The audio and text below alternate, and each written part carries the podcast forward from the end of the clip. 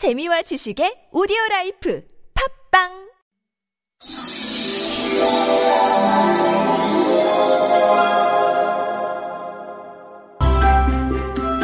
Once upon a time on this planet. The first strawberries.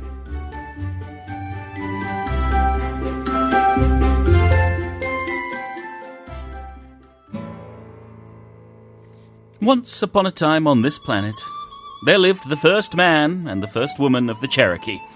They set up their home together by the side of a great broad river and enjoyed a blissful life. They had fruit, berries, meat, plenty of wood, and plenty of fresh water, and of course, they had each other. They thought they needed nothing else and were living the happiest of lives until they began to quarrel.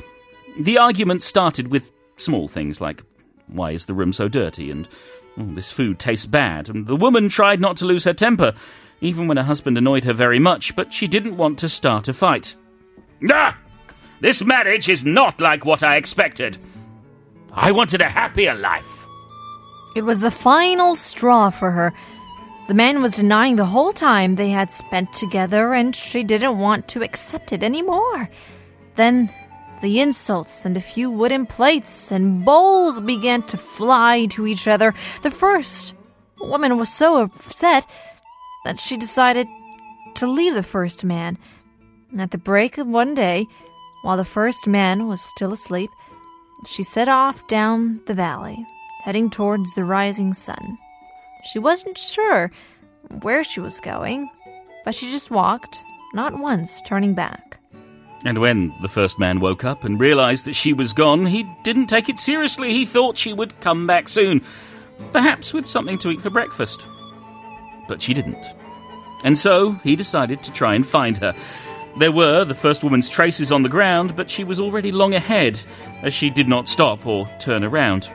Well, the first man, he ran for hours and hours, so the sun was now in the blue sky looking down upon him, still trying to follow the woman. The weather was scorching, but the man didn't care. He kept walking and walking, and the sun, who saw the sadness on the man's face, spoke to him. Hey, are you still angry with your wife? No, no, I was never angry with her. I was. I was just so thoughtless. I. I know it's all my fault, and I. I just want her back. The sun took pity on the man and decided to help him get his wife back. It was a piece of cake to find the woman, but the problem was how to make her return home. And then he came up with an idea. He shot his rays on the ground along the woman's path, and in a second, Huckleberry Bush sprang up next to her. It had shiny and alluring fruits in its bush but she passed her eyes fixed on the distance. So, the sun shone again on the ground ahead of the woman. This time, blackberries started to grow up beside her path, but she refused to even glance at them. Yeah, well, the sun realized that he had to create something entirely new, something fragrant, vivid, and delicious, something that the first woman wouldn't fail to notice, even in her resolute mood. He blessed the ground again, and some red fruit spread all over the area. Its vivid colour had never been found before on this earth, and the scent was sweet enough to make the woman look back.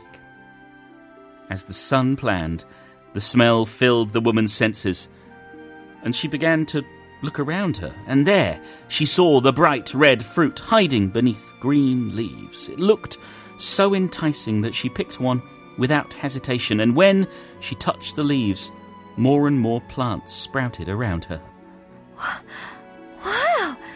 What is this red, delicious uh, thing?